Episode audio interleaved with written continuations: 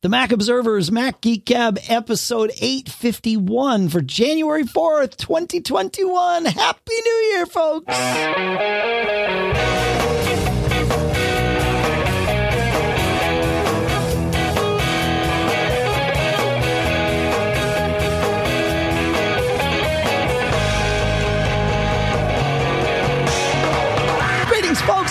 Welcome to the Mac Observers Mac Geek Gab, the show you know. Well, if if, you're new to the show, you don't know. If you're if you're not, welcome back, uh, because we're the show where you send in your tips, your questions, your cool stuff found. We take those, we mix them all together into an agenda, answering your questions, sharing your tips, sharing your cool stuff found. The goal is for each of us, you, me, him, that person over there, all of us that are listening or participating in creating this show.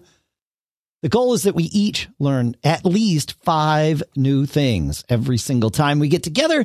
Sponsors for this episode include helixsleep.com slash MGG, mintmobile.com slash MGG, barebones.com slash holiday bundle, which we'll tell you more about, and textexpander.com slash podcast.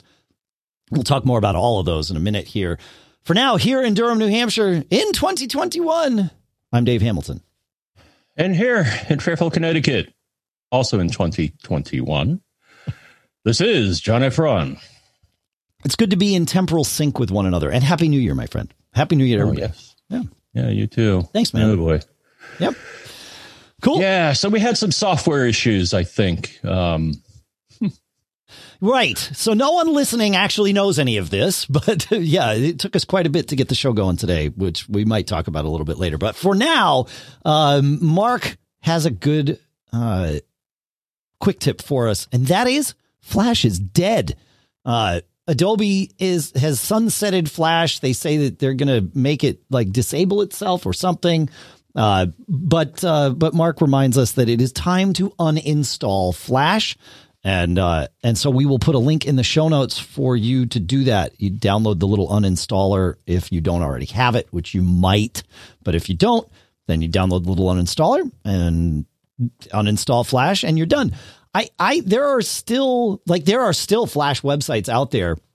So much so that on my, well, so much so I think I encountered one, but I, I did make Flash work on my M1 Air, John, by downloading Chrome. I think I talked about this on the show. I think I downloading Chrome and then checking the run this in Rosetta box because running Chrome in not Rosetta would not like in native Apple Silicon mode would not um, would not work uh, for Flash, but uh, but running it in Rosetta mode would, I guess, which I guess makes sense. I don't know. I feel like it should work, but whatever. I don't know. Anyway, go on install Flash. Hopefully, nobody re- relies on it anymore, and if they do, well, 2021 is going to very, very, very quickly be a uh, rude awakening for them. So there you go. yeah, I removed it long ago per the insistence of uh, our own uh, uh, Jeff Gamet. Sure. Yeah. I think the problem was it, it had, you know, security holes like Swiss cheese. So, uh, It it did. Yeah, but you know, Flash, I mean, Flash gets a bad rap. Um it, it mostly gets a bad rap I think because of its power lack of of power efficiency, right? But Flash was designed for a time when when the web was non-interactive in any other way and the web was all desktop, right? There were no truly mobile devices at the time, so power wasn't as much of a concern. Uh, of course it was on our laptops, but uh, but you know, Flash opened the door for interactive websites. The things that we do now, even things like Google Docs and Google Sheets, uh, all of that stuff would not have happened. Uh, you know, in the, it, there was no HTML5, but now there is. So it's good. Like we keep iterating. It's all good. You have a quick tip for us, don't you, John, from Tannel? oh, I think I do. And I remember Steve also wasn't crazy about Flash on iOS, and uh, that was probably a good decision. Yeah, from So, a power standpoint. Yeah, I think that was. Uh, um, Canal um, says some episodes ago you asked commu- the community to provide examples of how they use Siri.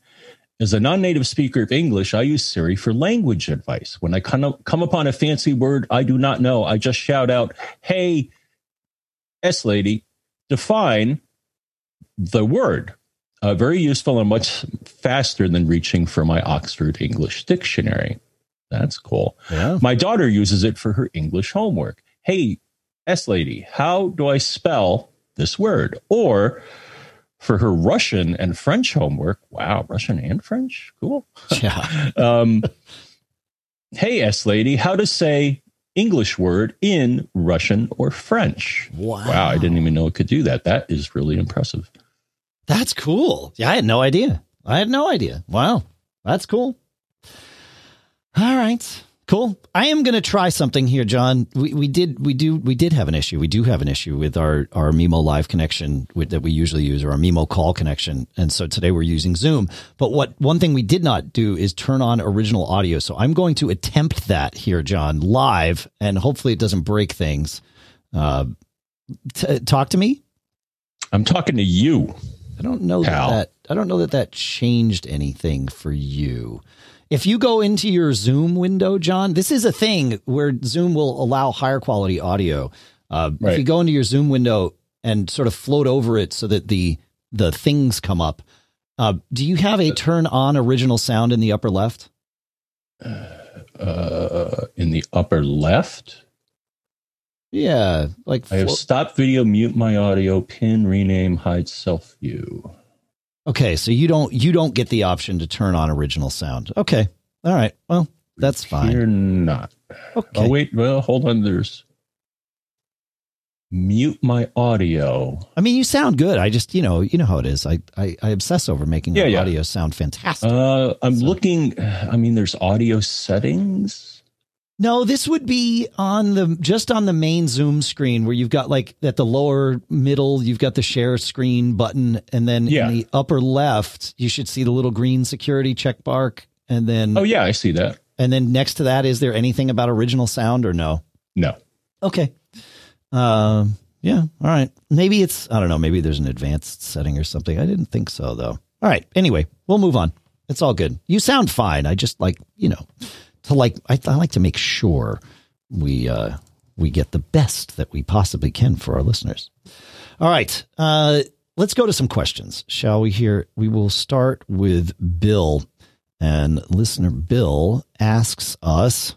Boy, there are a lot of bills in today's show. It's the shows about the bills.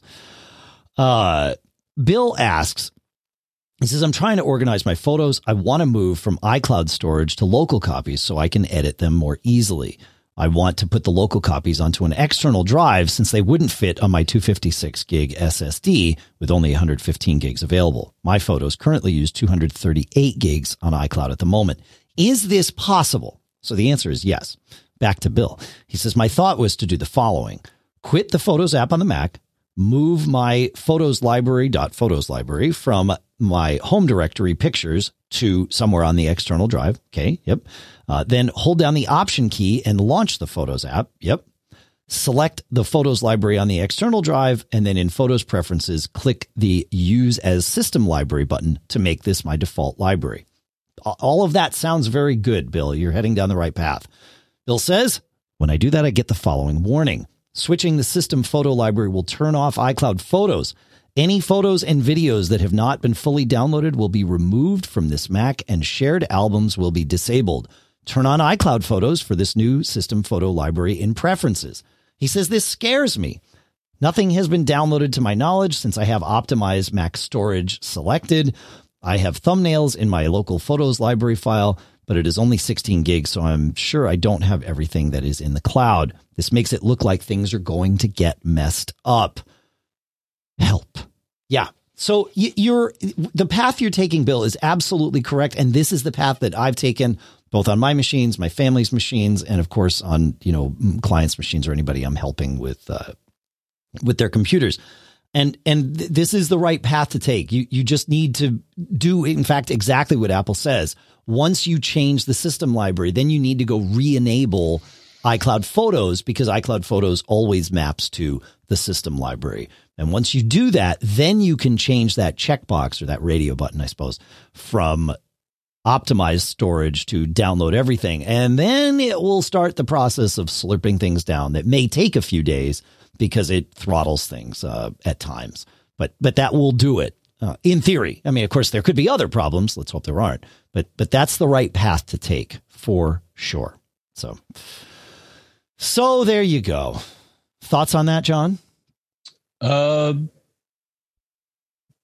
yeah, if you don't have enough space on your drive for your photos, which I do, um, so one thing is maybe get a larger uh, drive than you need. Uh, but my photo library fits comfortably on my uh, one terabyte SSD. Yeah, I I th- I actually um, if if you're running off of a laptop, I suppose that's good. If if the laptop is your only machine, I think that's great advice. In fact, because I like to have a local copy of my photos library. I like the safety in it, all of that stuff. But if you're getting uh, any sort of desktop machine, it like the the the price of buying storage from Apple versus the price of buying storage from any third party really is such a delta that I actually don't think that's good advice. I I think I would advise that people again for a laptop, you know, that you're stuck with that, right? And and you don't want to have to cart a drive around with you. So there you go.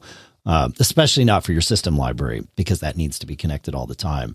But for a desktop machine, put it on external leave the space on your internal drive free, even if you've got the space. I think. I don't know. Uh, maybe there's a maybe there's a way. All right. Okay. Now we do get a suggestion here from our chat room, which Dave, I believe, is at live.macgeekgab.com. That is true. Um, I do see this option now if I dig into Zoom. Um, Show in meeting options to enable original sound from microphone. Should I click that? Sure. What could possibly go wrong? And now it says turn on original sound. Do I want to do that? Sure, try that. Let's see if we hear a difference. Okay. Turn on original sound. This is now original sound. Aha. It got you got quieter, which is interesting. Uh-huh. Um, I'm not sure if that's better. Talk to me a little bit, John. Okay. I'm going to talk to you. And then I see some additional options. Disable echo cancellation, high fidelity music mode, and use stereo audio.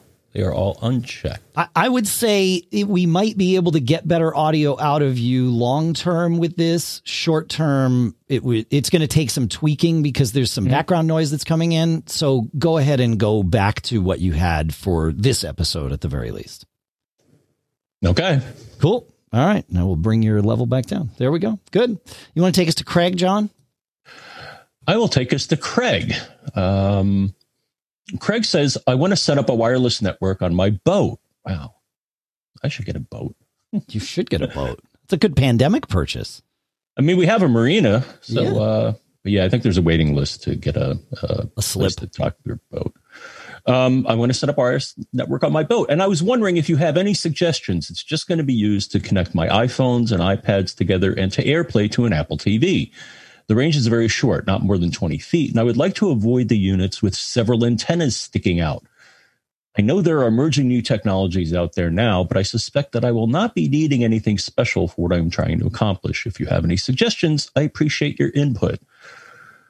My initial suggestion, Dave, uh, and this is what I used in the past as my travel router, is uh, maybe get uh, an Airport Express uh, here's the only thing with the Airport Express is the last one that they released huh. um, only supports 802.11n, which is not the latest. Uh, Do they even sell Airport Expresses anymore? I mean, Apple. You can get them off eBay. Okay. Uh, I don't think you can get them from the the refurb store anymore. Yeah, I probably wouldn't. They have spots, that. but nothing shows up yeah, there. Yeah, yeah. But um, then I thought I'd do a, a, little search here, Dave, and I found something that uh, actually I bought one because it looks really cool.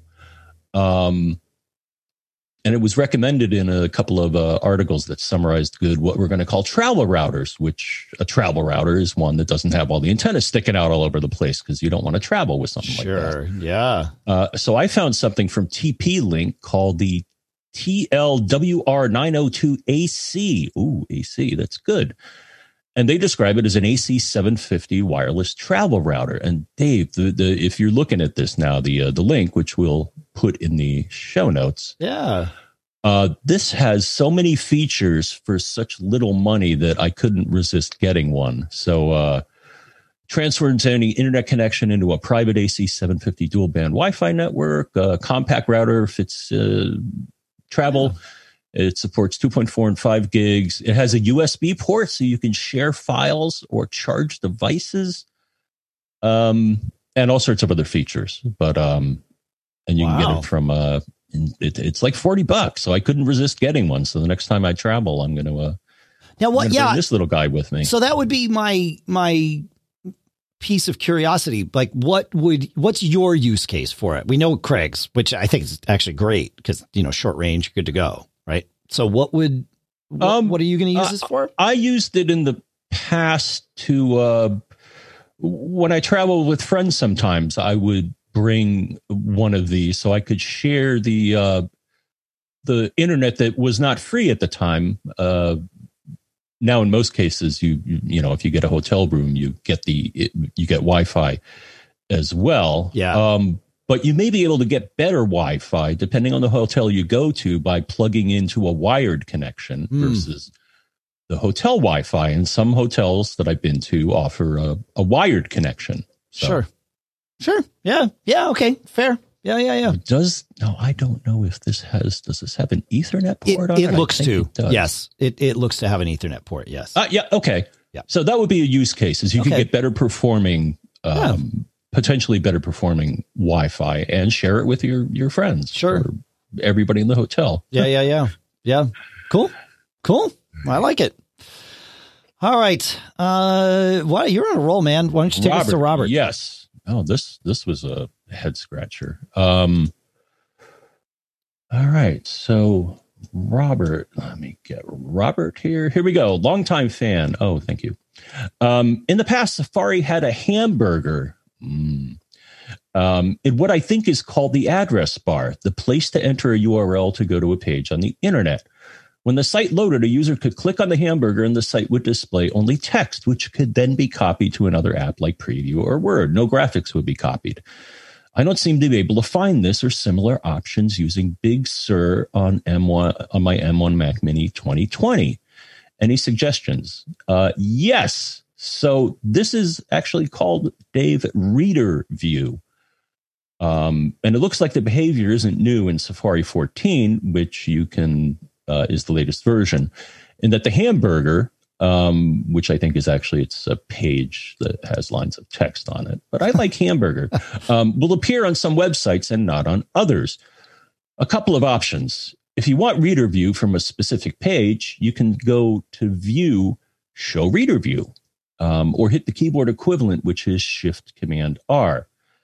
You can also, uh, in Safari, go to Preferences, Websites, Reader, and it will show the websites that it's enabled for. But that could get kind of tedious. There's also a When Visiting Other Websites option, and you can set this to on, which should um, actually, it doesn't show the hamburger. Um, it, it actually will bring up any page in Reader View initially, and then if you click, it'll it'll show you the actual page behind it. Um, so I think it's just I don't know if you know what the criteria is to show that reader view uh, icon, Dave. I, I don't. I thought that that reader view icon. I thought that that hamburger menu went away pre Catalina. Like I don't. It, it may have. Okay. Yeah, I don't think it's there at all anymore. But I could be wrong on that. I I have not seen it. Uh, if you want to go to reader view, it's it's view, you know, command shift mm-hmm. R, right? Show reader, or like you said, you can go to settings for this website. Um, I always get to website settings by right clicking in the in the address bar and going to settings, and then you can say use reader when available. Ah, right, right, right. And um, but that might not be the right way to do it. So, so yeah, I'm not I'm not sure. It maybe it maybe it does appear some of the time, and I'm just not seeing it. But um, but yeah, that's where you that's that's yeah. Uh, I I haven't I haven't looked for it, so I don't know. Like I'm trying to think if I go to like you know a, a news websites, does it appear anywhere? Yeah, I guess it does. Yeah, no, no, no, it does. You're right. It appears there, the little hamburger menu, and I and you're right. I don't know what the there might be. It might be looking for a certain uh, amount percentage wise of text on the page versus you know graphics or other elements uh, because it it appears like I, I loaded a very short article. Bryan Chaffin put up a quick little Happy New Year article on Mac Observer, and the hamburger menu did not appear there. But looking at, for example, Dr. Mac's experience with an Apple Silicon M1 Mac uh, works ju- like the reader thing shows up just fine there. So I think it's when Safari realizes it can do good by changing to reader mode for the user, then it will show that menu.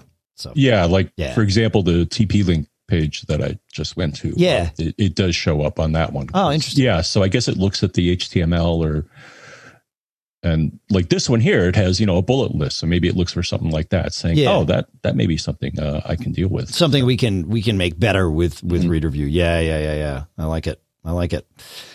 All right, John, I would love to. We have tons more questions. In fact, we got some cold storage archiving stuff that that I think will be relevant and some might be, might even get some some migration stuff. But we've got cool stuff found coming, lots of stuff. What I want to do right now, John, is I would love to talk about our first two sponsors, if that works for you, my friend. Please do. All right. Look, we know that some of you have written us to tell us that you listen to Mac Geek Gab while you go to sleep and then you rewind when you wake up and, and catch up. That's fine. That's actually how Pilot Pete started listening to the show, you know. He may still listen that way as far as I know. Well, why would you want to fall asleep after listening to all the great content here? Why would you want to fall asleep on an uncomfortable mattress? Well, you don't have to. Since uh, I think November, we've been sleeping on a Helix mattress at the house. And what's really cool is we took the Helix quiz and we were matched with the Midnight model mattress because we wanted something sort of medium for side sleepers, right? And and actually both Lisa and I went through the quiz that they have on on the Helix site. It's it's really fun and it's really quick. And and we both came up with the same thing, which was you know which was great. But but they they ask you questions like about you and your partner if you sleep with a partner and that sort of thing. So and it and then the mattress arrived and it delivers. Man, does it deliver! It's fantastic. Really, really great the way that they allow you to customize what you're getting for what you like. And you need to just go to helixsleep.com slash MGG. That's where you're going to take this two minute sleep quiz. They'll match you to your customized mattress that will give you the best sleep of your life. And Helix is offering up to $200 off of all mattress orders and, and two free pillows for our listeners here at Mac Geek Gab. You go to helixsleep.com slash MGG and our thanks to Helix Sleep for sponsoring this episode. After the year we've all been through, saving money should be at the top of everyone's resolution list, right? So if you're still paying insane amounts of money every month for wireless, what are you doing? Switching to Mint Mobile is the easiest way to save this year.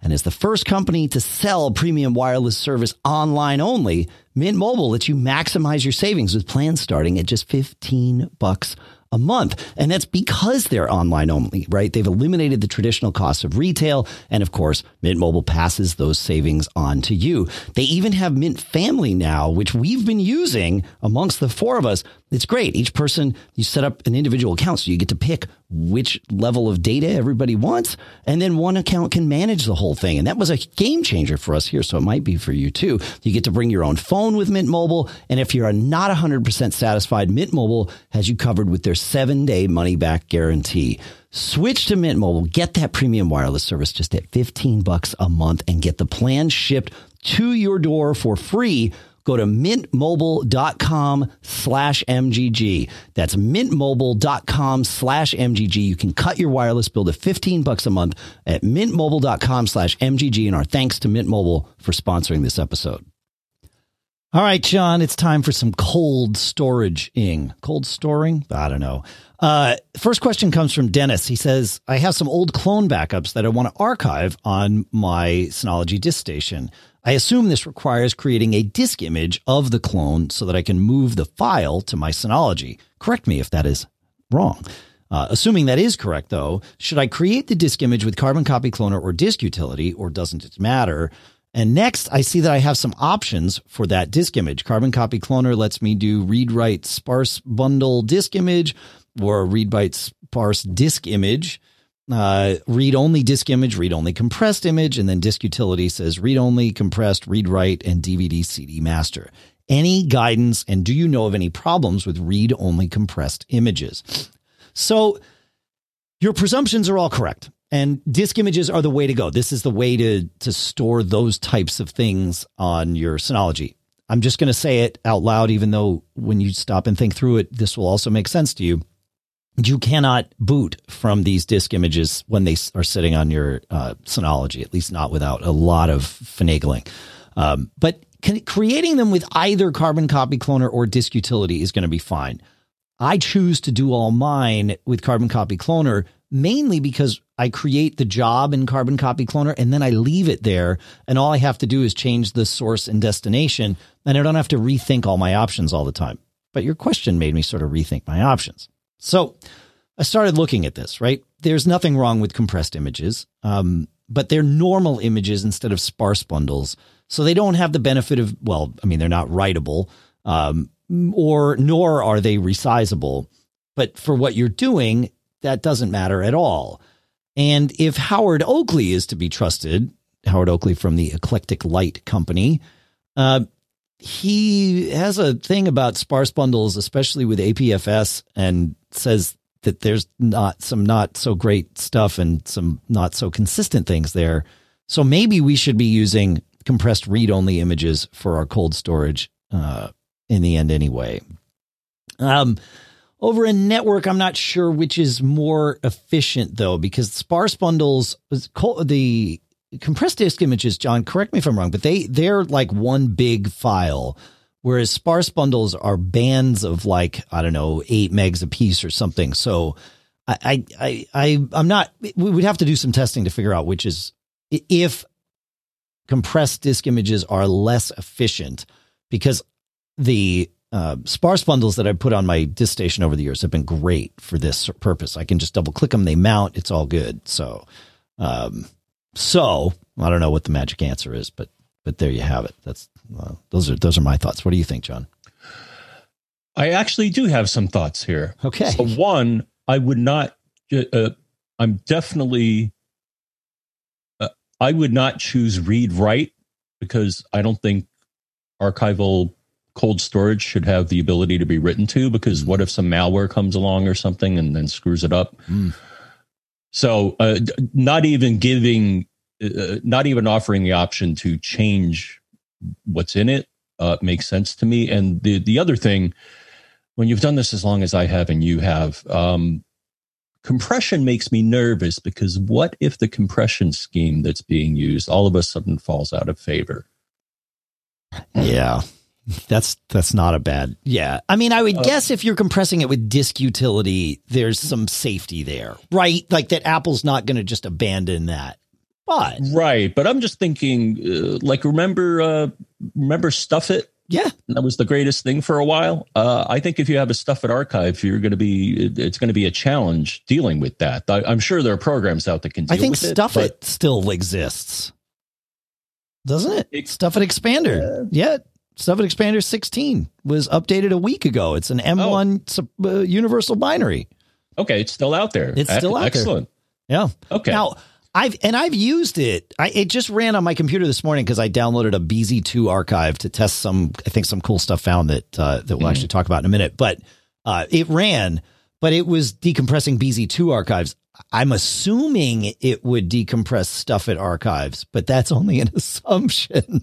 I could be wrong. It might not actually do StuffIt archives anymore, but I would guess. Yeah, it's just uh, I've you know working with stuff that's archived. I've had cases where I look at the file and look at the extension, and I'm like, "What the heck is this?" yeah. Now again, we're talking you know uh, things that are you know decades old, but sure. um, you know, same with graphic formats. Um, yeah. You know, some of them fall out of favor. So, uh, to to me, the most generic choice here is a read only disk image. Uh, okay, I like it.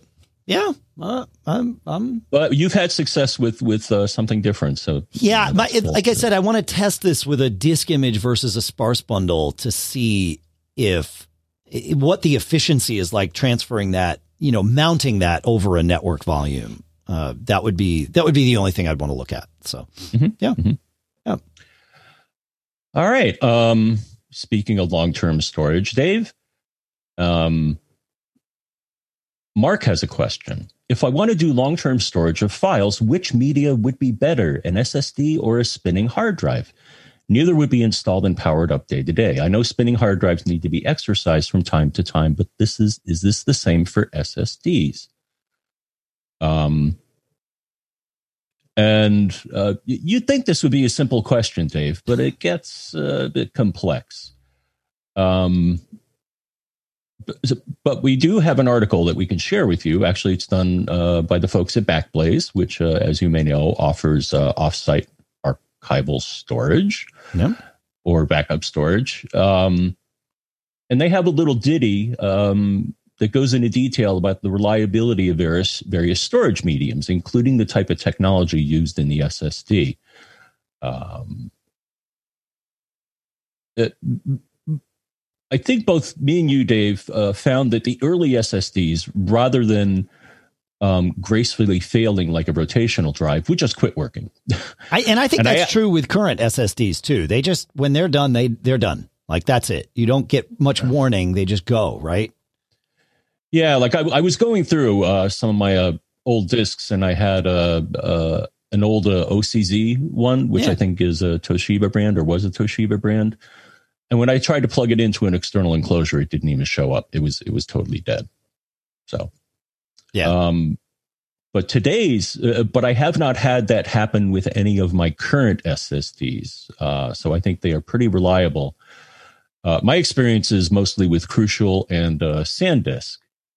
Um, now the good news is that they report um, all sorts of parameters via Smart, and I think they also have, and and now I remember where I saw this before. So if you uh, if you bring up iStat menus and you click on the disk uh, menu, um, mine right now, I'm looking at this on my uh, on my uh, uh, Mac Mini, which has an SSD, and it's a 2018. Yes, uh, it says SSD lifetime left 100. percent So that's good. I'm actually surprised it's still at 100. percent right? Yeah, it's, yeah, yeah. Machine's a couple years old, so um, uh, but you may want to use something. So, so I found a, a good thing um is to use something like uh, uh, Drive DX is a good mm. utility that looks at the smart parameters, but it also has some sm- intelligence and can tell you how close the drive is to uh, throwing in the towel. Um, and I've I've done this. Drive DX would come up with a drive, and it's like, yeah, it's at like fifty percent. You may want to toss it. So uh, I would inspect the drives every now and then, maybe every month or every couple of months or every six months, three months. I don't know, uh, just to see if there is any degradation. Because um, the the one point that the article brings up though about uh, uh, uh rotational drives is that they tend to be more prone to I mean, they're mechanical, and, right? You know, there's moving parts, and and moving parts eventually stop moving. Um, and I think they're also more susceptible to like you know ele- uh, electromagnetic interference, where I don't think uh, SSDs are as much. I mean, if you blast it with X-rays or something, I'm sure you'll toast it. But yeah, well, yeah, yeah, yeah. Of course, of course. Yeah, yeah, yeah. I I would say SSDs are proving to be generally speaking, more reliable than their rotational counterparts. But I don't, I, I, I, well, let me ask you this. Have you seen any of the newer SSDs die yet? No. Okay. So I, I think, I think we're still going to see them die the same way they always have, where they just like when the time is done, the time is done. Um, mm-hmm. based on some notes in the chat room, they just die uh, and it's it's luck of the draw. Uh, and that's quoting quoting Warren in the chat room at live.macgeekgab.com, but everybody else is kind of chiming in with the same thing. So I don't think it's that newer SSDs are any different in that regard. I think it's just that you haven't seen one die yet. And I would say they have gotten more reliable since that first wave of SSDs that we saw that, you know, maybe lasted a year or two or two or three years, maybe. So, um, so yeah, I, I would. I mean, with anything, you have to assume that you're not going to get any warning uh, before you are unable to get any data off of those. You know, whatever that storage medium is. So backup, backup, backup, backup. That would be my advice on this one for sure. So yeah. All right. Uh, you want to take us to Ed, man? Yeah, man, I'm on a roll here. You are on a roll. It's great. Yeah, this is a good one. Um, Ed says, I do woodworking as a hobby, hobby and use a lot of very loud equipment. I just got a pair of IsoTunes hearing protection headphones, or I think earphones, or maybe headphones, uh, for uh, for Christmas. Now I can listen to the podcast while using my router, the one that cuts wood. right. Yeah, it's not yeah, different kind of router. That's right. Um, sometimes in between projects, my wife likes to come out and see how it's going. Instead of pulling out my IsoTune earbuds, ah, they are earbuds. Okay. I want to be able to hear her by back tapping my phone and activating the live listen accessibility feature. I can't seem to find a way to do that with a shortcut. Am I out of luck? Do I have to navigate through the settings app each time to activate live listen like a caveman? Please help. um, so I actually tried this too, Dave. So I found a handy little article here um, from Apple called "Use Live Listen with AirPods, AirPods Pro, AirPods Max, or Powerbeats Pro." Um, and they basically the, the their suggestion is that you can put Live Listen into Control Center, right? Uh, so that's what I did, and then um, I went into accessibility. Um, selected double tap and one of the choices is control center. So I'm like, uh, that's probably as, as good as it's going to get. Yeah. Um, and it worked for me. Well, kind of. Here's the problem, um, which I think the article suggests here is that when I tap on it, uh, it says connect a compatible audio device to use live listen. And I don't have my earbuds in right now, but when I had my earbuds, which are non Apple, yep it would still say connect compatible audio device. Um, there are some third party uh, devices that will work. Specifically, hearing aids uh, are are oh, on that okay. list. So, but it but as we've seen, right, like it it's not just limited to hearing aids. It it will work with some earbuds, including Apple's, uh, and so it I think may, it sounds from the way he worded his question that Ed has had success using isotunes with live listen. He just wanted a faster way to do it. And control center is I, I, that's spot on, man. I like that's that's how you do it. But yeah, live listen is kind of cool. I've I've done it, and I mean it's you know you just your iPhone's microphone just becomes the microphone for your things. Where where it's I think it started life for hearing aids and then was added to AirPods uh, over the years. But you know, the, the the best example I've heard is you know you're in a noisy restaurant and uh, and you can't hear the person that's across the table from you. So what you do is you each put uh, an AirPod in, and then you put your respective phones on the other side of the table. So when you talk, you're talking into my phone, and when I talk, I'm talking into your phone, and it's just beaming it to our ears. So um, that'd be actually an interesting way what a weird like social thing that would be. I don't know. Yeah. Anyway, I mean, I realize. I, I, I mean, for people that that are, I, I, sorry, for people that are hearing disabled, it's perfect, or or have issues with hearing hearing, it's perfect. But I, I was thinking of it more as like for people who could hear just fine, but want to turn tune out the uh, the din of like a busy New York restaurant, which I realize is not a thing right now. But um, but I, you know, I wonder what that would be like. Anyway. No, I think it, I think it still is. I, th- I think they have pods now, outdoor pods. Yeah, well, yeah, but you wouldn't hear the din of a New York, a busy New York restaurant, right? Because oh, right. you're in your pod you indoors. Yeah, because yes. you're, yeah, yeah, yeah, you're separated. Oh, right. From so people. the pod helps. Yeah, okay. yeah, yeah. yeah no, but I'm just like, I'm just thinking about, yeah, it's interesting. Yeah. All right. Uh, where are we here? You want to take us to Harvey? Harvey. Yeah. Okay. Cool. All right. Harvey says after updating my 2017 iMac to Catalina earlier this month, Time Machine stopped running. The error message is puzzling. Time Machine couldn't complete the backup to name of backup drive.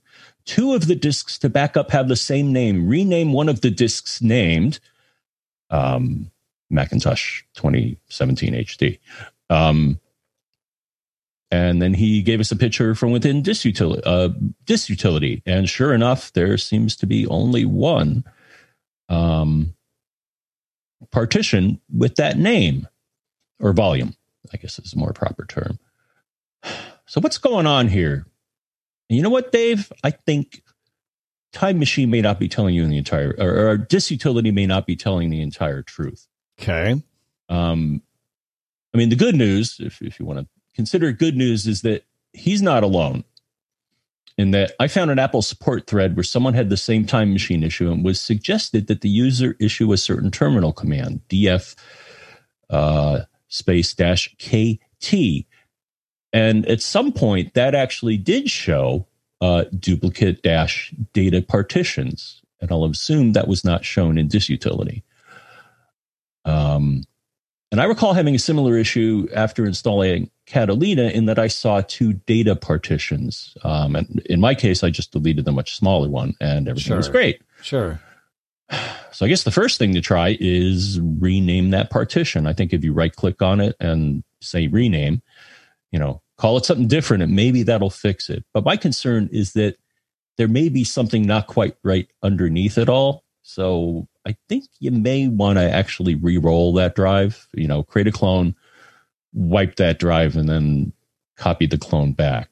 Because uh, I don't think the the fact that it thinks that this is an issue just that would be my course of action would be to re- redo that drive. Yeah, if you can't delete it in disk utility, I agree. There's there might be something, but you should be able to look in the um uh I'm, I'm typing while I'm doing this here. If you if you go to the terminal and you type diskutil list, that should show you what's going on here. And I'm looking to see, yeah, I see one data partition on my boot drive. There are there are five total um I, I guess volumes on my boot drive. I don't want to say partition because it's the wrong term because it's an APFS drive. But it says on dev disk 2, which is my boot disk, that there are six partitions. Sorry, there's the one called APFS container scheme, which is partition or volume zero. And then there are volumes one through five. The first two are my data and not data volumes. And then there's pre-boot recovery and VM. So yeah, if you're, it, that's where I would look next is run diskutil space list from the command line from the terminal and see what uh, see what that says. And if that shows you two, but disk utility itself does not, um, yeah, uh, yeah, then things aren't things aren't right. You could try first make a backup, then try. You could try removing it with the diskutil terminal command too. So that that would be another way to do it. Right. Mm-hmm. Cool.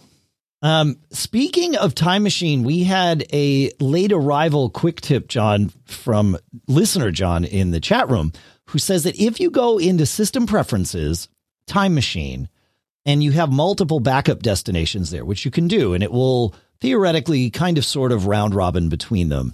Uh, but if you want to force a backup to a specific Time Machine destination in that list, if you have more than one, go there, System Preferences, Time Machine right click on the one that you want to backup to, and you will be presented with an option to immediately start a backup to that destination, which that's pretty cool. So thanks for the quick tip, John. Very good.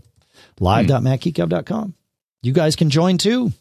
Or you can just I go to. not getting that. Really? Hmm. And do you have multiple destinations in your? Uh, no. Okay. That's Maybe why. That's it. You, you have okay. to. Yeah, you have to be in the because otherwise you could just trigger a backup, right? Mm-hmm, so mm-hmm. Uh, that's pretty good. Yeah, good. Uh, all right. Um, listener Mike chimes in with a question. He says, uh, arriving soon for me is a brand new Intel iMac with a one terabyte SSD. I'm wondering a pl- about a plan for my migration. I'm coming from an early 2014 MacBook Air with a 500 gig SSD and a 350 gig uh, attached storage drive. The Air has about 50 gigs free, so 450 gigs total on it. And the attached USB is a Glyph USB 3 2 terabyte rotational drive, mostly holding my music. Uh, the music related media includes MP3 and MP4, iTunes. He says I still use Match and associated documents. I make a clone every week of the built in drive on the 2014 Air. using Carbon Copy Cloner. I want to stop using the external drive if possible and put it all on the new machine. I use a few music related software tools from uh, like Amazing Slowdowner uh, and a Roland interface. He says, I really want to take the opportunity to organize the attached drive material as I have just been dumping data, almost always with tags, for years on it. What should I do? Should I nuke and pave? Should I use Migration Assistant? And what about that extra 350 gigs? I'm not sure that the new machine is Big Sur, but I assume it will be. I'm also assuming that the external drive cannot become the new clone, correct? Yeah. Uh, he says, should I use it for Time Machine? Is Time Machine even a thing in Big Sur? Yes, it is. Uh, I look forward to hearing your ideas. So these are great questions, and there's never only one correct answer in scenarios like this. As I see it, you have two paths, right? You have the migration assistant path, and this would be for you in your scenario a two step process, right? First, you'd let migration assistant do its thing and slurp over all the data from your boot drive on the 2014 Air to the new iMac. And then you'd connect your Glyph drive to the new Mac. And from that point, you'd manually copy the files uh, to their new homes on your internal drive. And you could change your app's pointers as you go. If it's only iTunes music or music music, you could use the consolidate library feature. What that does is it takes all of your media, no matter where it is, and it can be in multiple locations, and it pulls it all together to whatever you have set to be your music uh, media location in the me- in the music or iTunes app. So you would launch iTunes, you would set the uh, default music location to be the internal drive now, even though it's pointing to the external drive for specific files, perhaps all of your specific files, but that's fine. Then you use then you choose consolidate library and it's going to copy, not move, copy them all to that one location you could do some spot checking to make sure you've got what you need. And if it's only your music library, then that would work.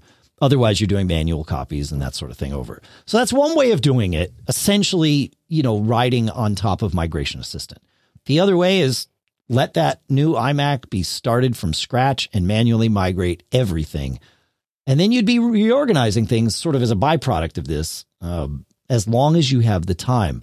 And given that this is a 2014 Air, and given that you're moving from one type of machine, a laptop, to a different type of machine, a desktop, I would say this might be a really good opportunity to rethink how you do things. And it might be a really good opportunity for a nuke and pave.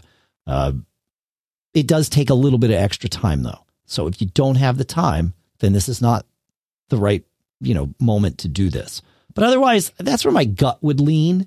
But there's nothing wrong with Migration Assistant, uh, as we pointed out on the show. It does really, really well. So, so yeah, that, those are my ten cents. What, what do you think, John? Yeah, I'll go with that. Okay. yeah, all right. Cool. Uh, all right. You want to take us uh, to Robert here, John? Yes. Cool. Uh, all right. What does Robert have? Um, all right. Robert has a couple of questions that he hopes I may be able to answer, uh, having to do with issues on his MacBook. Uh, he has, like me, a tw- uh, 2019, I think it's actually a 2020. Okay. Right? MacBook Pro 16 inch. No, that's 2019. Core, hmm? Right? Didn't that come out in 2019? Yeah. Oh, maybe it did. Okay. Yeah, I think so. late late 2019. Here. Yeah, yeah, yeah. Ah, right, right, right. Okay but I got mine in 2020. Correct. Right? Correct. Uh, running uh, running an i9 8 core and 16 gigs of RAM. So uh, hope you have some insight. First, RAM usage. Having only owned this machine since November, I'm still learning what is normal. Perhaps you could confirm what I'm seeing is typical for this machine. On a recent episode, you mentioned the utility EUL. Ooh, ooh. Okay, so I installed it to show me certain stats regarding what the machine is up to, much like iStat menus. It's constantly reporting the RAM usage at around 10 gigs, even when performing light tasks. Is this consistent with your machine? I am not noticing performance issues.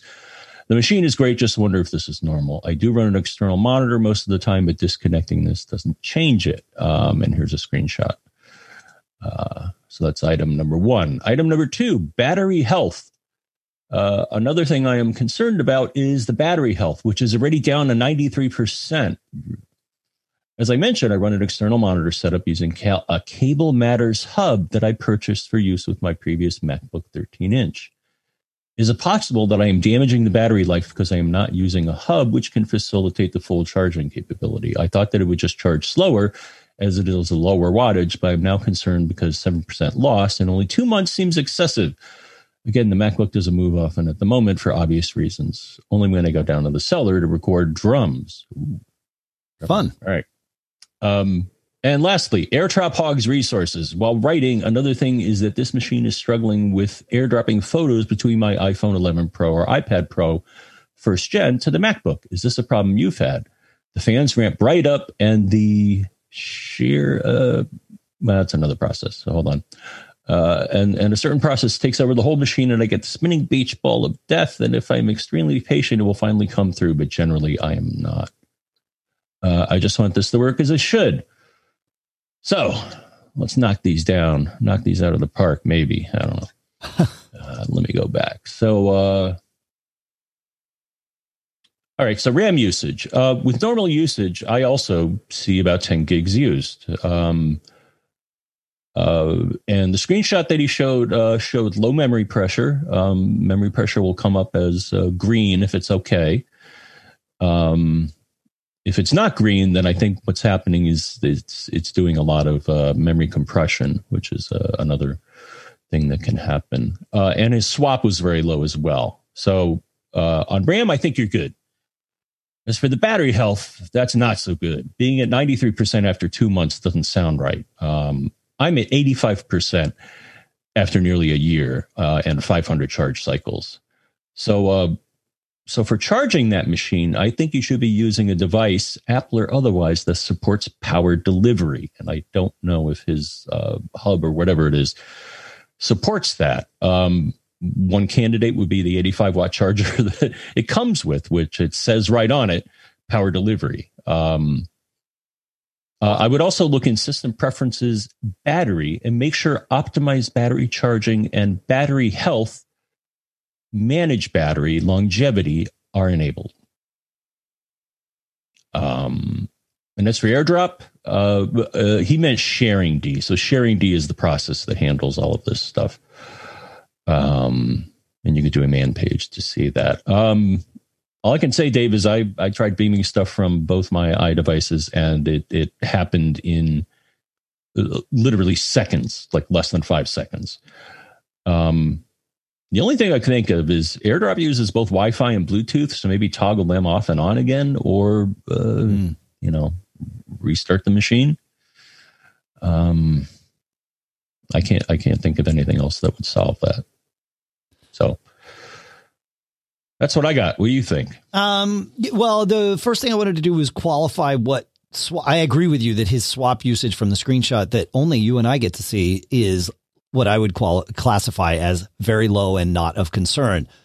To give everybody else some perspective, I look at swap and if it's a gigabyte used or below, I don't even think about it. Uh, two gigs, I might not think about it. Above that, and clearly something's been using it more than it needs to. So, or using more RAM than I would like it to be using. And I, I dig a little bit deeper, but he was at, I think he was even at less than 500 megabytes used. So that, that would be my, that's my metric. One gig and lower. It's not even worth a conversation about, uh, worrying about how much swap is used. And then as in terms of, um, his charging, anything that will charge your computer is using power delivery. It, so you don't need to worry. Power delivery just describes the ability to send power over a USB C connection. And of course, that's the only way you charge that computer. So his Cable Matters hub most definitely supports power delivery. I wouldn't, he wouldn't need a new charger, uh, unless there's some malfunction with his, but I don't think there is. I think it's, it's probably, um, I mean, it, it, it's hard to say with his battery health where it started. Uh, it, it's at 93% after two months, but where was it on day zero? Was it at 100%? If it's dropping that quickly, right like a, being this would be more relevant. Like i'd be really curious to see where it is at the six month mark 93% in and of itself isn't terrible. That machine may have started at 94 or 95 they don't all start at 100 so i would keep an eye on it and see where it is at at the six month mark because if it's right. dropping precipitously and our pal fruit juice will show you totally. uh, a historical graph of uh yeah which uh, I, you know, I implemented that as as soon as I got this machine here, and um, and actually when I when I activated some of these enhanced uh, battery handling features, I've actually seen the number go up, which seems kind of weird, but yeah, I've seen them go up too. Yeah, exactly. I um, if you don't want to run fruit juice full time, there's a utility called Coconut Battery that's really handy that you can you can run as you know sort of on demand and it will it will do the same thing. You can save a history log. Cool part about Coconut Battery is you can also connect it to your you can connect your Mac to your iPhone and Coconut Battery will maintain a battery history of your iPhone's battery too. So you get to look back at that over time. So I think you get to see some more details in Coconut Battery uh, as compared to Fruit Juice too. So, but they're like I see them as complementary uh, utilities. So yeah. All right. Um, anything more on that one, John? Um, the, the third one. So someone in the chat room said I would take the iPhone, iPad, Mac off of Wi-Fi and see if AirDrop works via Bluetooth. I don't know if AirDrop works on only Bluetooth. I think it does need both. Well, right? It uses both, mm-hmm. but the Wi-Fi connection for AirDrop is uh, an ad hoc connection b- directly between the two devices. Mm-hmm. Even if you're both associated with a Wi Fi network, it does not use that Wi Fi network. It creates a connection. And I believe it creates it on channel 136. That's where it used to create it. Uh, I'm not mm-hmm. sure if that has changed, but that would be.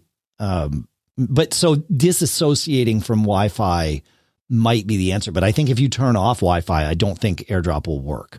So you can disassociate from your access point. You know, I've done airdrop, uh, uh, uh, as I'm sure many people have, like, you know, sitting. I, remember being at Disney World and sitting on a bus, you know, going to some park or back to the hotel or whatever. And a friend of mine was across and he took a picture and he's like, Oh, can we airdrop that? And I was like, Yeah. And so we did.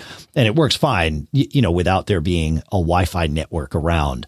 But I think you need to have Wi Fi on. It, I think it uses Bluetooth to find things as like the beginning of the mm-hmm. process and then Wi-Fi for the high speed like beaming of it all. So yeah.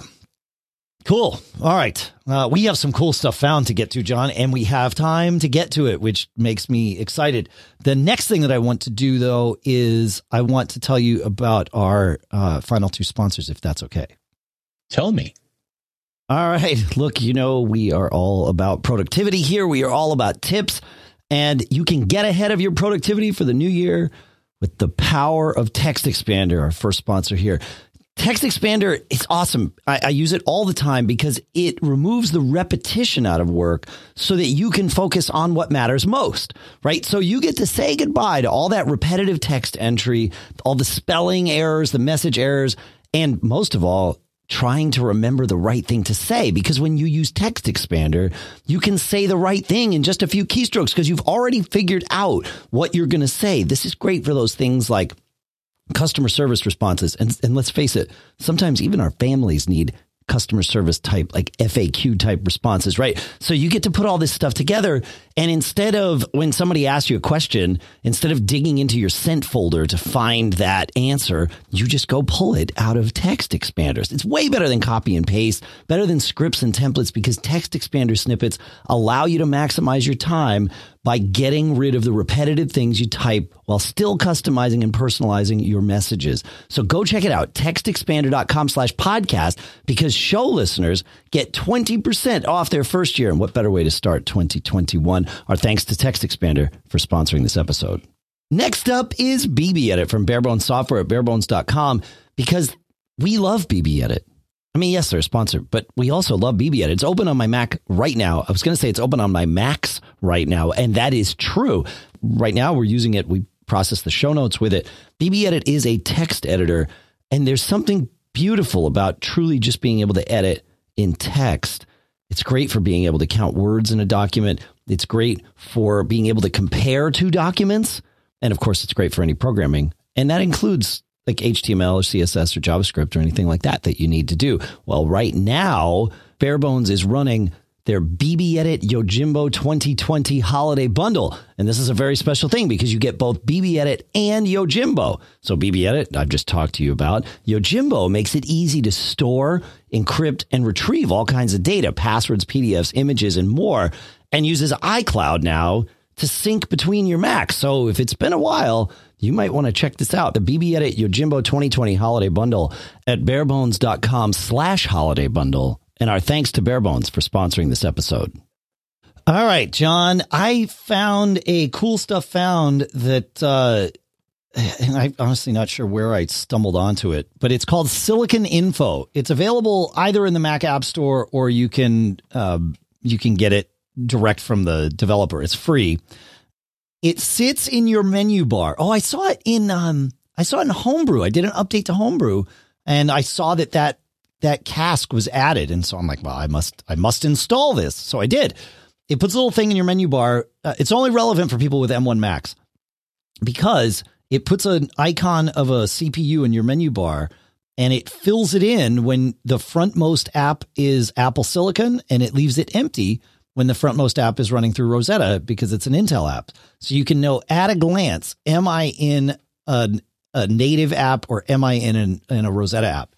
And of course, the fact that you would need a utility to tell you this speaks volumes to how well Apple did with making Apple Silicon like work smoothly because otherwise I wouldn't know. Most of my apps are already Apple Silicon, which is another amazing feat.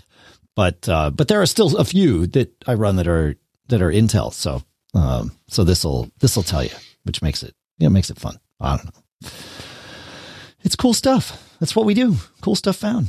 Uh, JP started out as a geek challenge, believe it or not, because he was having all kinds of problems with duplicates in his iTunes library. Uh, one way to fix these, and it might work, is to use iTunes or Apple Music. Go to the file menu, go to library, and choose show duplicate items, or with the option key held down, show exact duplicate items. Uh, and then you can highlight them and delete them, but you know, make sure not to to delete the delete the wrong ones, right? That so make a backup of your library first.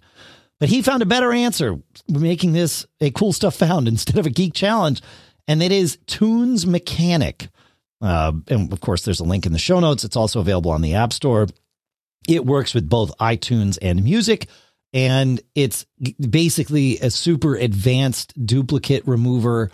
It also will fix those dead links in your iTunes music library. So this goes beyond just the duplicates. It'll re- remove empty playlists. You can use it to reset song ratings. So yeah, uh, this is this looks. I have not used it yet, but this is one of those utilities that I'm definitely going to keep in the arsenal here. Uh, he said it worked really well for him on his large library. So thanks for uh, thanks for sharing that, JP. I always love it when uh, I love it when people's questions get answered. It's even nicer when, when it turns into a cool stuff found. So I like it. I like it when there's a utility to fix a problem. So thanks for that, JP. You want to take us to Ben, John? Yes. Ben asks, "Do you all, y'all, know about Cardhop? It's the contacts app from Flexibits, makers of Fantastical. I've been using it on my Mac since it was released in 2017. I love how easily I can create new contacts with natural language and smart labeling. Additionally, I can copy exactly the contact info I want to share outside the app, and I can call known contacts at the desired number by label or even random phone numbers. Like S Lady, Cardhop also translates words into numbers, such as in 224 888 geek, which is 4335. we got that out of the way.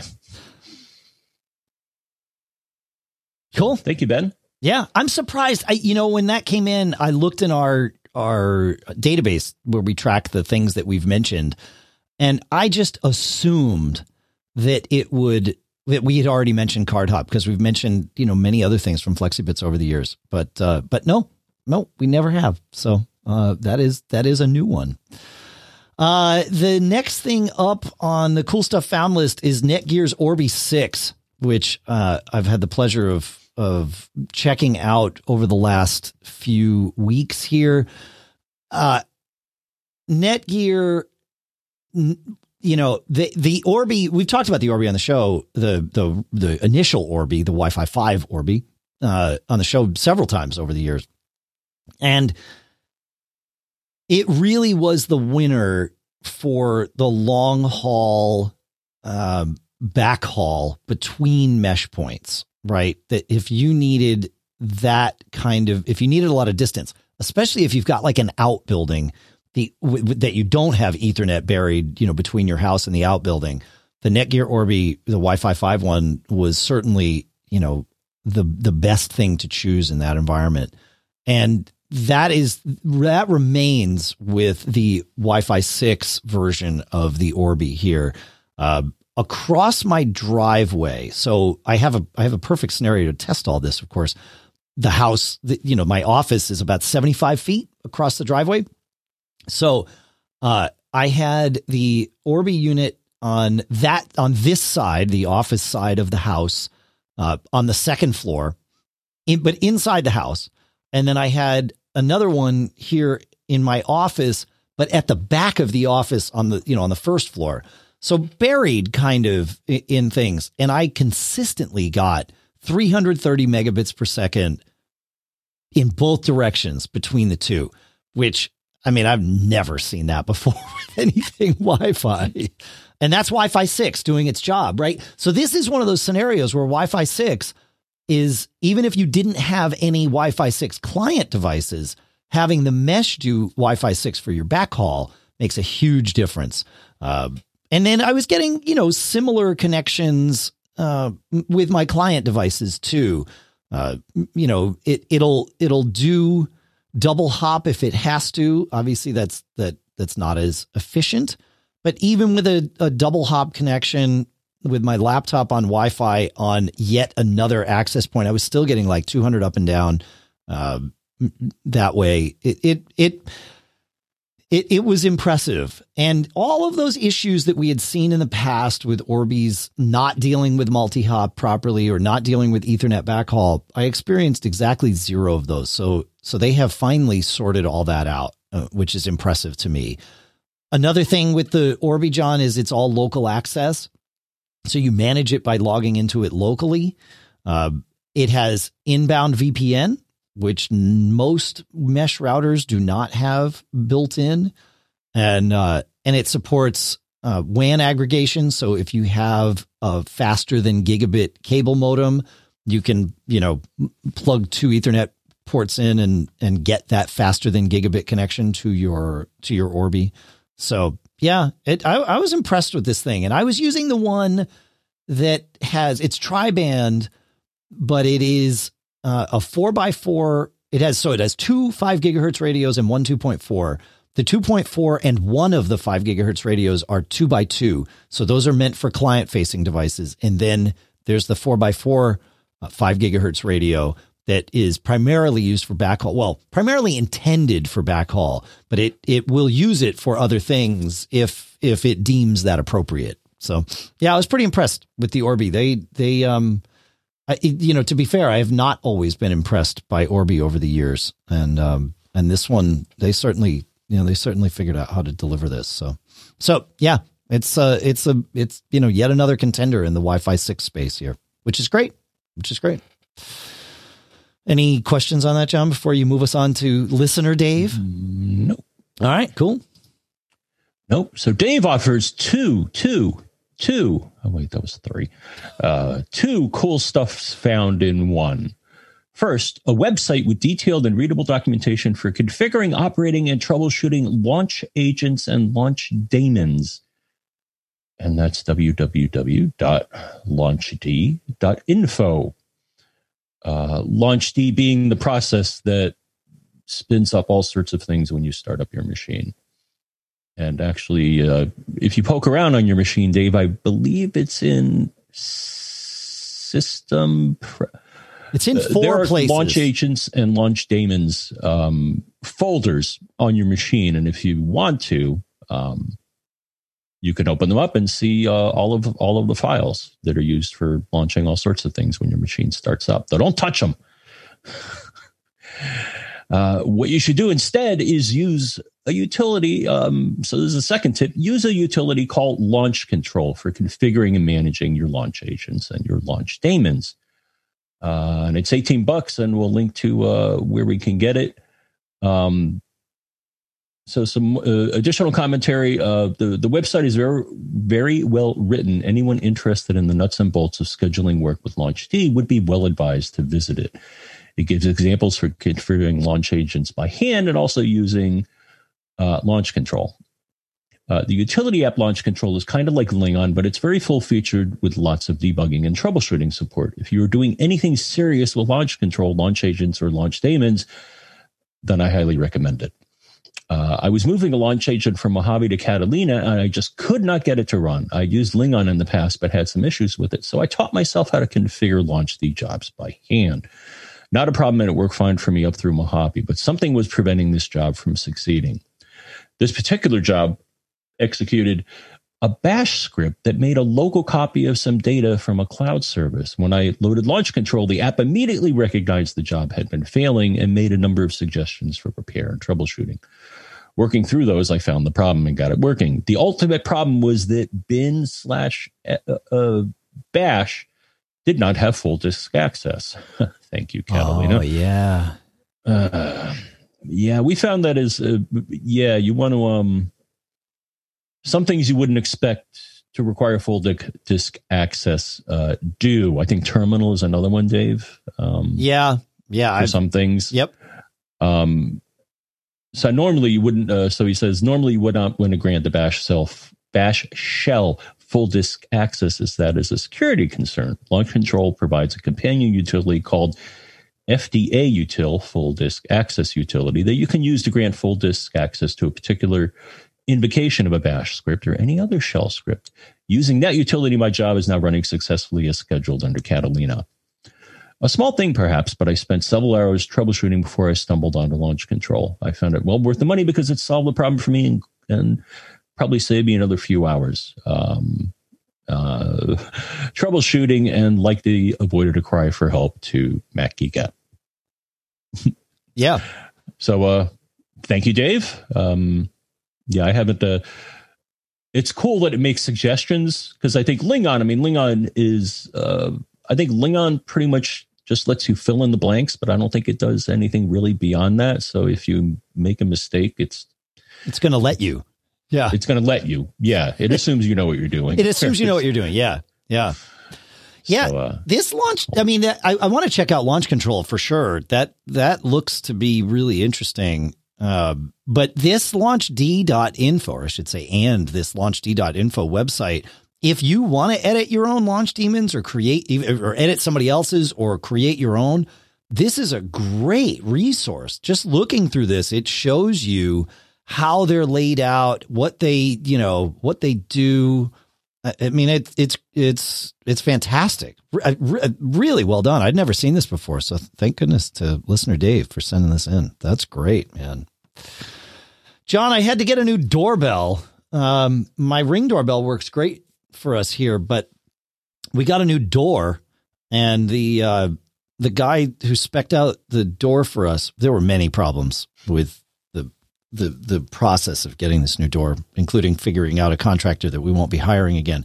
But um, but the door that he specked out for us had the like the door frame wasn't wide enough for us to put our ring doorbell in. And when i asked him like can you build like a little thing so that we can mount it? He was like well i i, I no i don't know. I don't do doorbells. Literally said that to us. He he puts in doors installs them all the time. I don't do doorbells. Cool.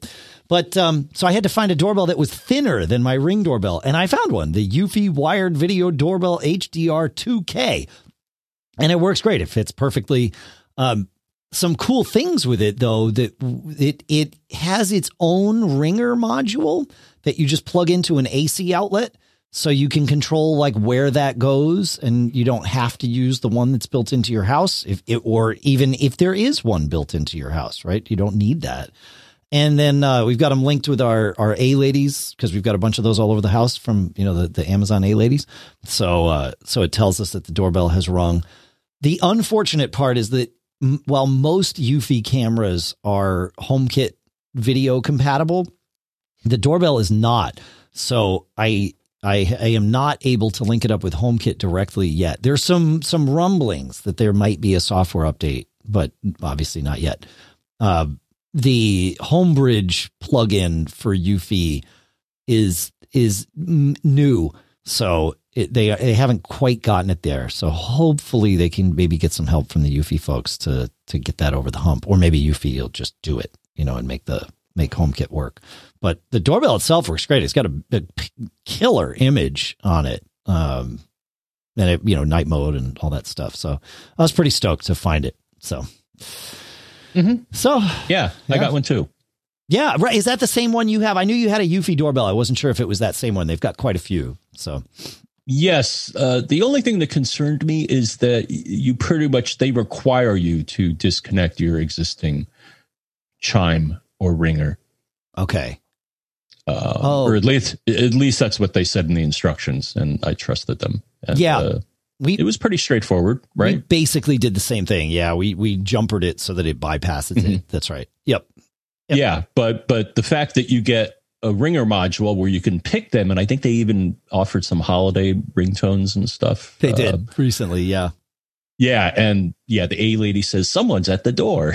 Right. it's also kind of cool. Um, the other thing I found, Dave, is that uh, for me, the ring that I had, um, I'm close to the street, and the thing was detecting. I, I think they've improved their algorithm since then, but the Eufy is almost perfect Wow. in that it only uh, it only detects uh, pretty much the mailman or whoever's Sure. at, at the front door. Actually, every day it sees the mailman or you know the Amazon or, or wh- whoever's bringing me presents. Right. Um, right.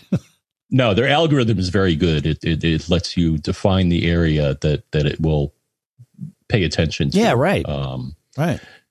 and yeah, the video is uh, pretty amazing for um for such a tiny uh, camera. Yeah, I was I was really blown away. Right. It um and the installation was really straightforward. So which is which is great. Yep, it's good. Um, I have been long a fan of creating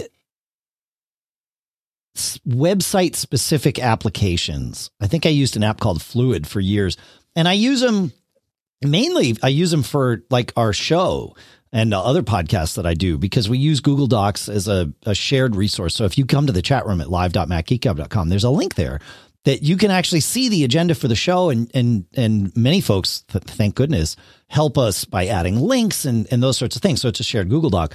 But i don't want to have that launched in safari or any other browser. I want to have a separate app for that.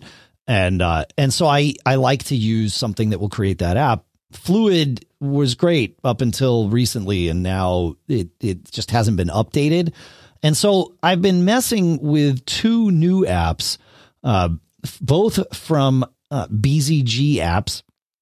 Uh, they are Coherence, or Coherence X, which might be Coherence 10, I'm not sure, and Unite. And and so it creates these, you know, site-specific browser tools, and they uh, they work extremely well.